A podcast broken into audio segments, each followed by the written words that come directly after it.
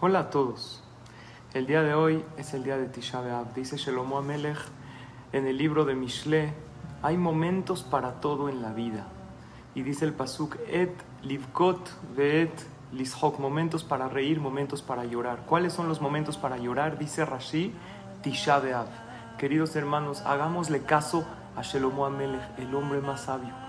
Lloremos este día por falta de Betamikdash, por el exilio, por el dolor que Hashem tiene por sus hijos. Además, aquí hay algo muy profundo.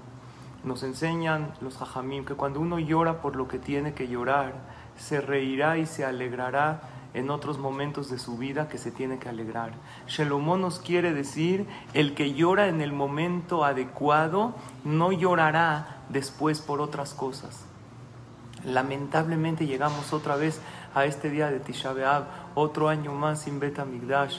Por favor, les pido, aprovechemos este día para reflexionar, hacer Teshuvah y sí, el que puede, que llore. Y Bezrat Hashem en un futuro no muy lejano, este día de Tisha B'Av se convertirá en el día más alegre y feliz. Pero por ahora tenemos aquí una receta para ser más felices en la vida.